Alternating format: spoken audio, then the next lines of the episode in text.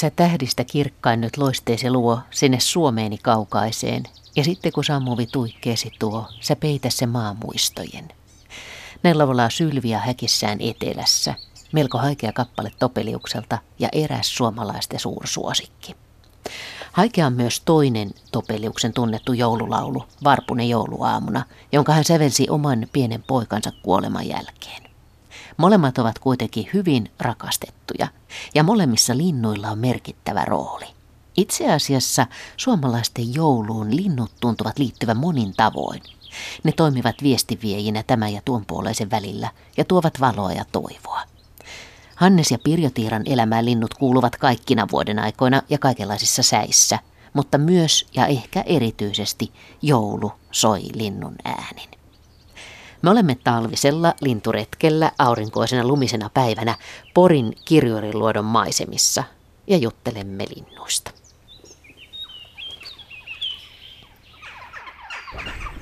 Aha, naakka. Naakat. Joo. Sitä me ajateltiinkin, että naakat on Joo. varmimpia, mistä äänen saa tähän aikaan vuodesta. Ehdottomasti, joo. Ihan kiva, että ne ilmaantuivat tähän sitten. Porissahan liikkuu talvisinkin niin vissiin pari tuhatta naakkaa. Että se on varmaan talvella paikkakunnan yleisin lintu, melkein voisi kuvitella. Mitkä on, Hannes Tiira, sulle niinku hienoimpia linnuääniä tähän aikaan? No tähän aikaan hienoin linnun ääni, jos sen sattuu kuulemaan, niin on eittämättä tikli. Tiklejähän talvisaikaan tapaa tuommoisten talven törröttäjien kimpusta. Ja täällä Porin Pinomäessä oli kerran peräti niin, että Pirjo laski sieltä 260 tikliä tämmöisestä paikasta, missä oli sitten takiaista ja hevohierakkaa ja mitä näitä on tämmöisiä talven törröttäjiä. Niin tiklillä on hyvin, hyvin kaunis ääni. Jopa niin kaunis, että sitä ikävä kyllä käytetään häkkilintuna Espanjassa ja muuallakin Etelä-Euroopassa. Mutta sen talvinenkin helähdys, kun sen pääsee kuulemaan, niin se on kyllä mainio. Sitten noista talvilinnuista viherpeippo on semmoinen, jonka laulu monipuolistuu talven mittaan. La- la- laulu on selvästi monipuolisempaa silloin, kun sen kevätsoidin alkaa joskus helmi-maaliskuussa, kuin esimerkiksi tässä vaiheessa, että nyt viherpeippo sanoo vaan sen semmoisen pitsikaatto äänensä, mutta sitten siihen tulee näitä ryystöjä ja jopa liverryksiä mukaan. Niin sen kuulee, että nyt alkaa olla kevättä rinnassa jo. Kyllä, juu, nimenomaan. Kun te retkeilette yhdessä, niin äsken sä sanoit Hannes, että, että Pirjo laski sieltä niin ja Mm. niin monta lintua, niin onko se niin, että Pirjo toimii sinun silminä sitten? Pirjo toimii nimenomaan silminä ja silloin kun lintuja lasketaan, niin silloin ei ääni havainto riitä. No tietysti sitten tämmöisiä yksittäisiä, kun on esimerkiksi sanotaan satakieliä tai vaikkapa kerttusia, joita on sitten niin yksi aina jo pensaassaan, niin niitähän kyllä pystyn minäkin laskemaan. Niin sinä olet, Hannes Tiira, kirjoittanut kirjankin satakielestä. Ja mä muistan, että joskus kun oltiin satakieliretkellä, niin sanoit justiinsa, että satakielet on vähän niin kuin näkövammaiselle niin kuin majakka, No joo, jopa niiden... jonka avulla voi suunnistaa. Kyllä, kyllä, kyllä näin asia on, että kun tietää minkälaisissa paikoissa satakieli laulaa, niin osaa sitten sen perusteella suunnistaa. Vaikkei niillä kauhean suurta vaihtelua siinä laulussa on. No kertusilla on, mutta satakielillä ei.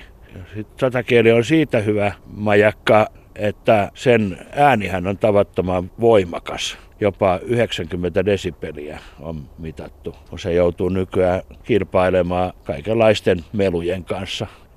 Sinitiainen tuli siihen. Joo, Joo, Sinitiainen, niitä juu, joo. kurkkaskin äsken ihan vierestä, että mitä porukkaa täällä on. Onkohan ne vähän kesyjä täällä? Kyllä on. on. On joo, Joo. kun niitä ruokitaan tässä. Ja Ehkä se on myöskin, kun se oli tuossa ikään kuin itse piilossa se Joo. koki varmaan olevansa, että ei Joo. ole mikään uhka, kun Joo. kurkistaa siitä vaan pää. Että Ja ääni kuuluu. Oletteko te yleensä siis yhtä innokkaita muuten linturetkeilijöitä? Oletteko aloittanut samaan aikaan vai onko aina toinen, joka sanoo, että nyt lähdetään? Ja... Alo- Tämä alkoi minun harrastuksenani vuonna 1988 sillä tavalla, että haastattelin viime kesänä surullisesti edesmennyttä lintulegenda Harri Hongelia Kokkolassa ja mä haastattelin häntä lehteen ja oma elämä oli silloin aika lailla semmoisessa, sanotaanko kiihkeessä vaiheessa, vähän liiankin kiihkeessä, että ei ollut burnoutkaan kaukana.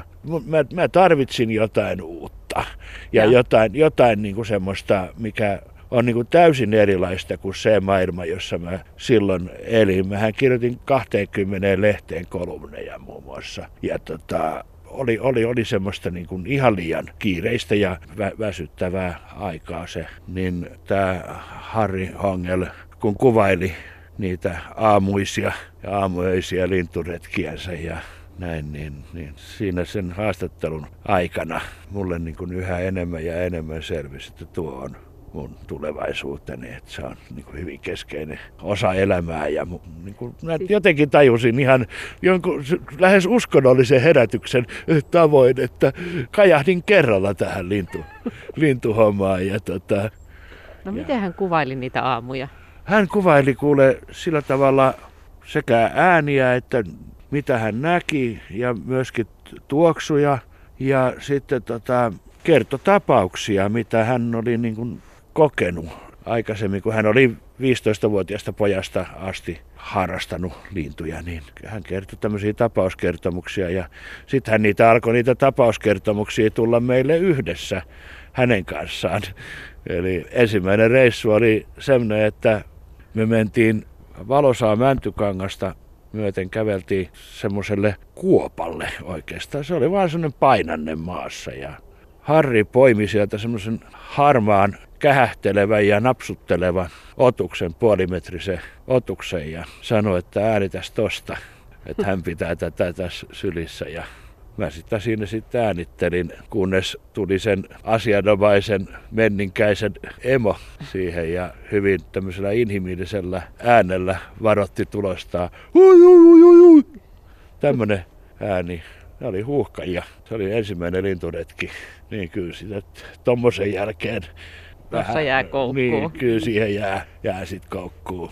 Mutta mä muistan myös, että sä kerroit joskus siitä, että miltä tuntui pitää kädessä yhtä ihan pientä semmoista jotain mm, yölaulajaa. Joo, kyllä se on. Ja se oli kans Harrin kanssa, eikö niin? Oli kyllä. Ja se oli tuolla Terijärven kirkon takana oikein kylmä yö ja si- siinä ei paljon oltu mitään yölaulajia havaittu eikä oikein muutenkaan. Mutta sitten siellä, siellä Teerijärven kirkon takana oli kaksikin tämmöistä viitakertusta, jotka laulo sitä hyvin kaunista filharmonista lauluansa sitten ja Harjan pystytti rengastusverkkonsa siihen ja toinen niistä siihen verkkoon menikin. Tavallisesti rengastaja toimii niin nopeasti kuin mahdollista, ettei aiheuta linnulle mitään erityisiä traumoja tai tämmöisiä ongelmia.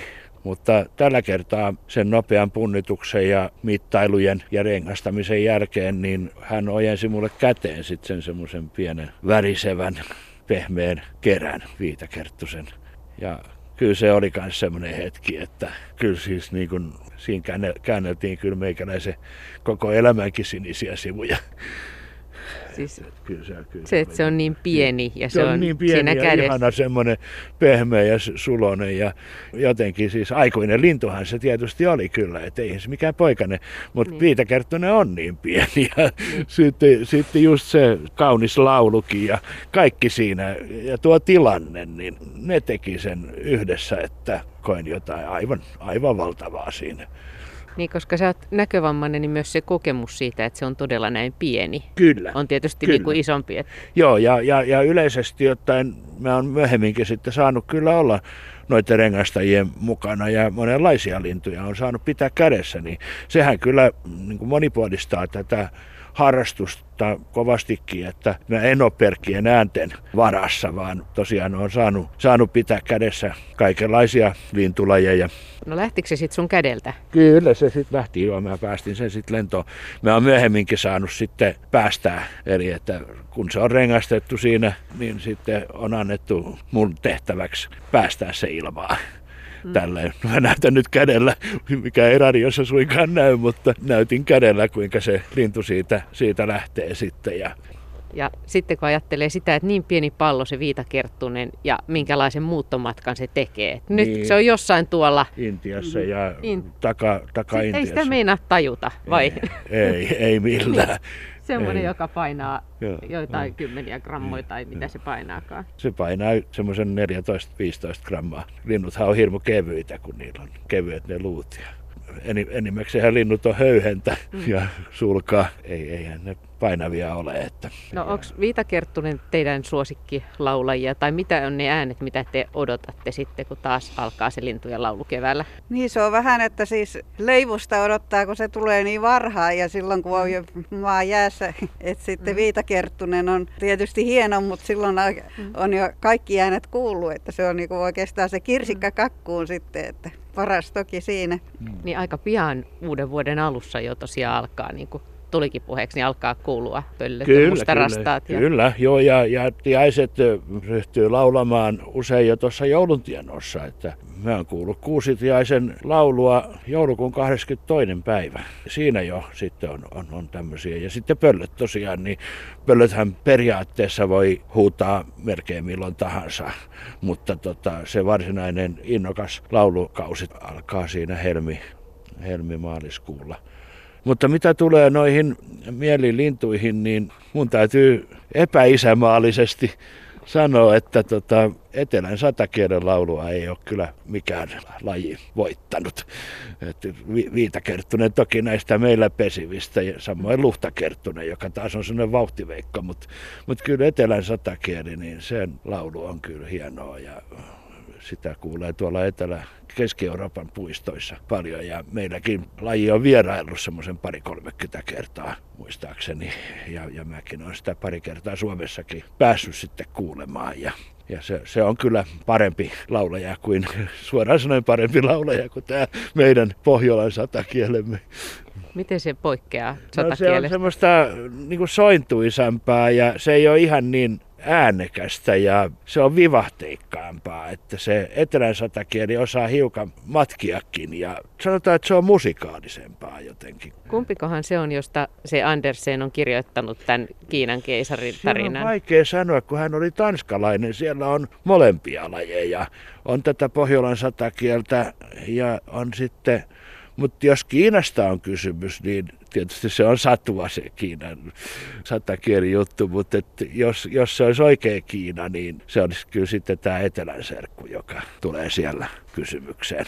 Se on kaunis satu Se on kaunis. siitä oikean satakielen Kyllä. merkityksestä, vai miten sinä sen näet? Kyllä mä sen koen sillä tavalla kauniina satuna ja koskettavana satuna.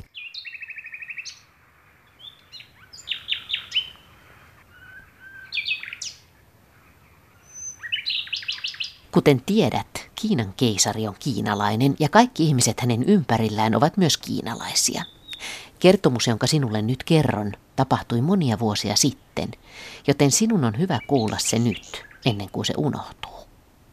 Näin alkaa H.C. Andersenin rakastettu tarina Kiinan keisarista, joka lumoutuu satakielen laulusta ja kutsuu sen hovinsa laulamaan. No, hän saa kuitenkin lahjana myös upean kullalla ja jalokivillä koristelun mekaanisen satakielen.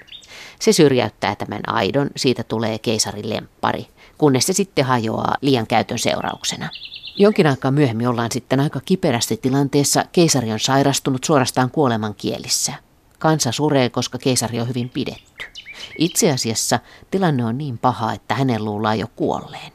Ja siellä hän yöllä pötköttää pimeässä painorinnassansa, koska itse asiassa itse kuolema siinä istuu hänen rintakehänsä päällä, ja ympärillä hämärässä pyörivät vielä kaikki elämässä tehdyt hyvät ja pahat teot.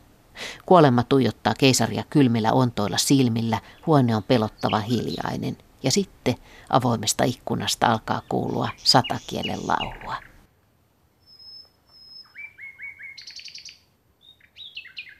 Siinä läheisessä puussa laulaa aito satakieli, ja se laulaa niin kauniisti, että varjot alkavat vaalentua, veri alkaa kiertää keisarin suonissa, ja kuolemakin kuuntelee satakielen laulua, ja siinä kuunnellessa unohtaa, mitä oli tullut tekemään, ja lähtee pois. Satakeliaheisia tarinoita ja satuja löytyy itse asiassa paljon. Jo 700-luvulla ennen Kristusta elänyt sokea runoilija Homeros kirjoitti satakielestä ja japanilainen haikurunoilija Issa ja Viljo Kajava Oscar Wilde. Hellaakoski kirjoitti kokonaisen satakielisarjan, jossa on vähän samanlainen kaunis ajatus kuin Andersenin sadussa. Missä on raskain mieli, siellä laulaa satakieli. Nämä tarinat löytyvät Hannes Tiiran joitain vuosia sitten kirjoittamasta satakielikirjasta.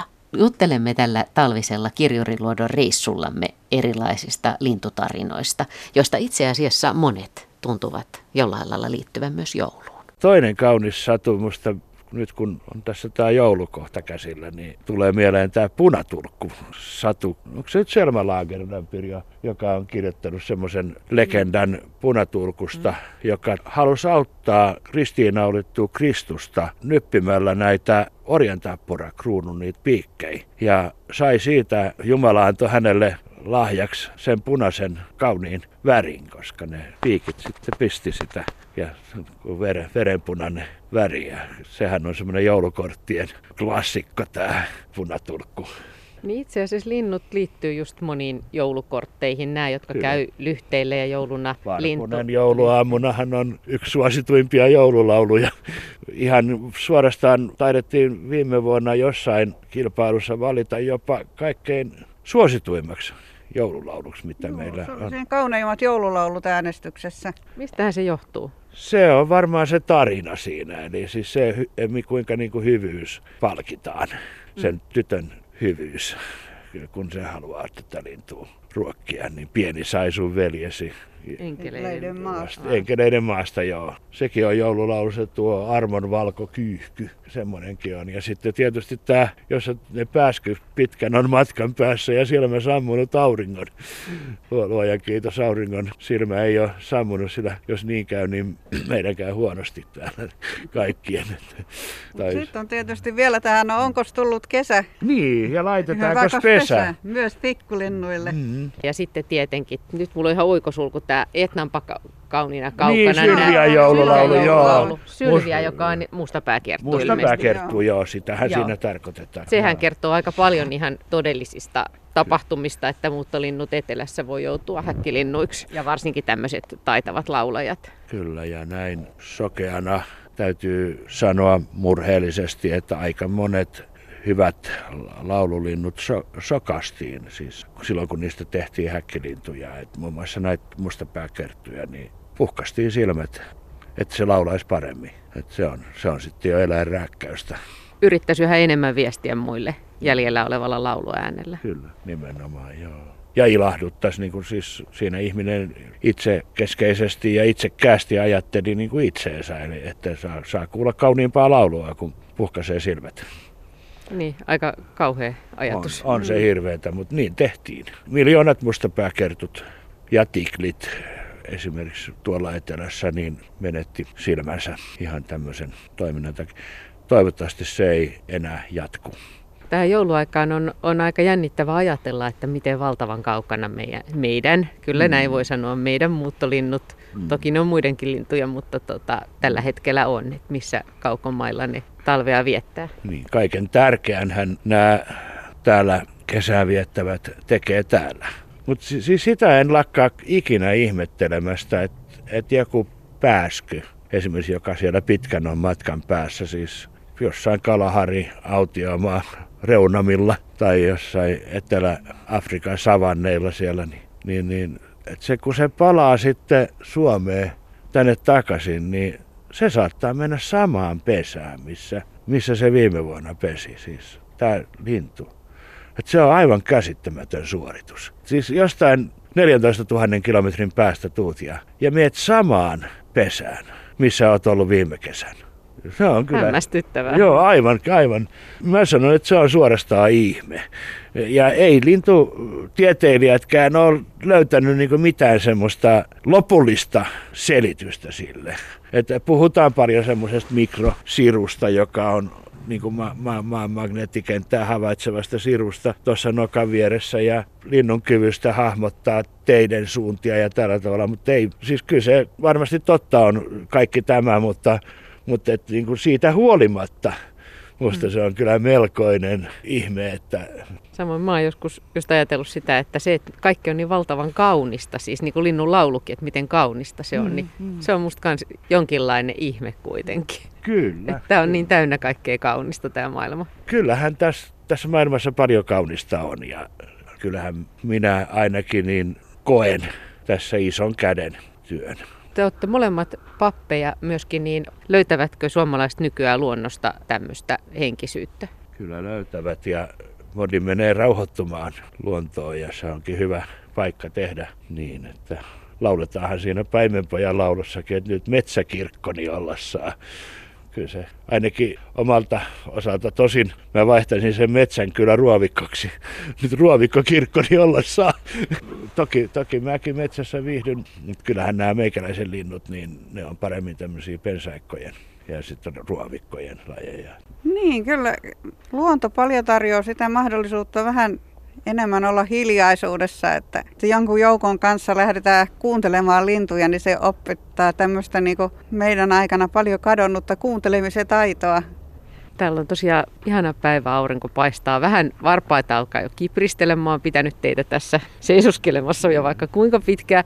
Mutta entäs sitten, Hannes, kun sä oot vienyt näkövammaisia linturetkille ja yrittänyt avata tätä linturetkeilyn maailmaa, niin onko se tarttunut? Ootko sä huomannut, että ihmiset on löytäneet linnuista ja luonnosta uutta sisältöä elämään?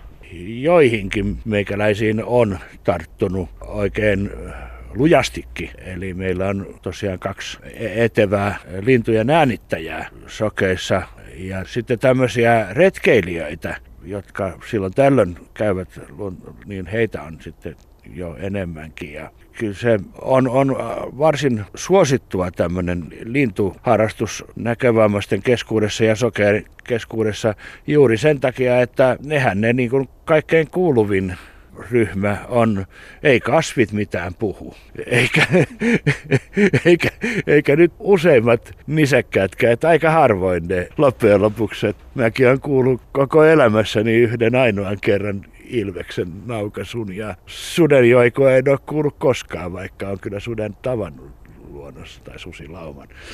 Ja, ja, ja karhun ääntä en ole kuullut tälleen, mutta että se on aika ymmärrettävää, että kun linnut ääntelee, niin ja Pentti Linkola on sanonut, että kuuloaisti on lintuharrastajan tärkein aisti. Se on aika hyvin kiteytetty, kun just linnut on semmoisia piilottelevia onko se hauskaa niin kuin avata ihmisille tämmöisiä uusia ovia? Ehdottomasti on. Kyllähän mä semmoinen lintuharrastuksen apostoli on tietysti ollut vähän tässä meidän, meidän keskuudessa ja luontoharrastuksen yleensäkin. Et vähän toki kiinnostaa muukin luonto kuin linnut, mutta et varsinkin sitten linnut. Niin... Just niin kuin puhuttiin piilottelevista linnoista, niin tonne tuli kuusellat vaan tilhi laulamaan. Oh, joo. Joo, siinä. Niinpäs tosiaan. Joo, helisee. Joo mitähän se tuolta syö sitten. Että se on, olisiko siellä jotain marjoja sitten kuitenkin. Tiedätkö Annis Tiira muuten esimerkiksi just, että miltä tilhi näyttää, että onko se ollut näkevä joskus? Että Olen ollut näkevä. Tai onko sillä väliäkään, mutta... Joo, mä en ole koskaan nähnyt niin hyvin, että mä olisin nähnyt niin kuin luonnossa olevia lintuja muita kuin joutsenia. Ne on tarpeeksi isoja, mutta sitten mä oon niin kuvista, mä muistan semmoisen Pohjolan linnut värikuvina kirjan, jonka kyllä aika lailla koiran korville asti kattelin silloin aikanaan, että ja ihailin esimerkiksi kuhankeittäjän kuvaa. Et sillä tavalla on, mutta että mä en ole koskaan niin tilhen kokoisiakaan lintuja nähnyt luonnossa.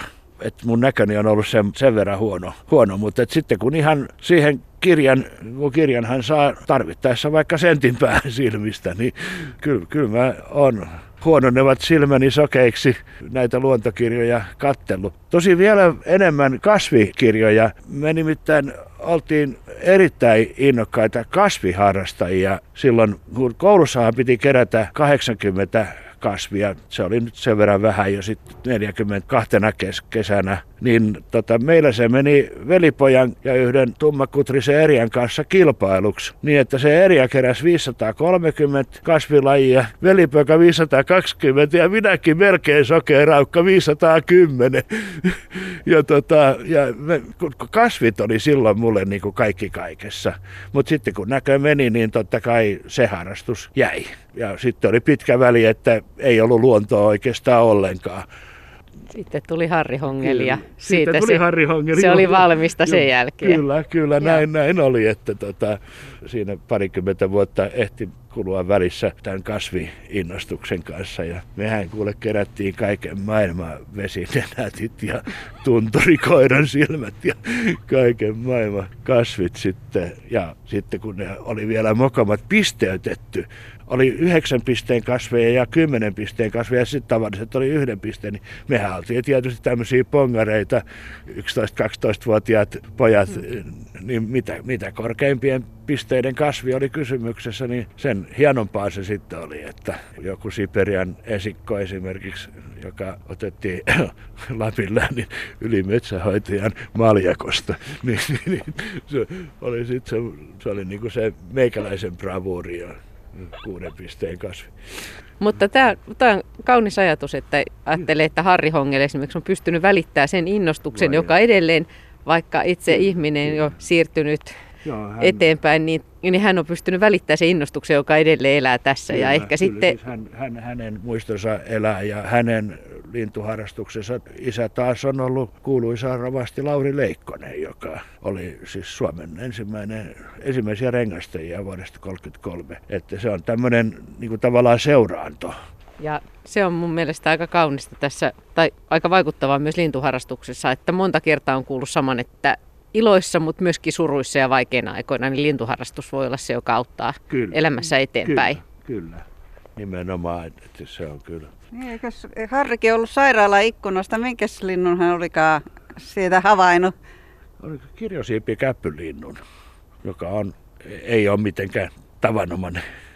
Niin hän oli nähnyt siis, kun hän, hän syöpää sairasti ja tota, menikin aika nopeasti siihen, niin oli innoissaan kertonut vielä pari viikkoa ennen kuolemaansa, että hän näki kirjosiipikäpylinnun tuosta ikkunasta.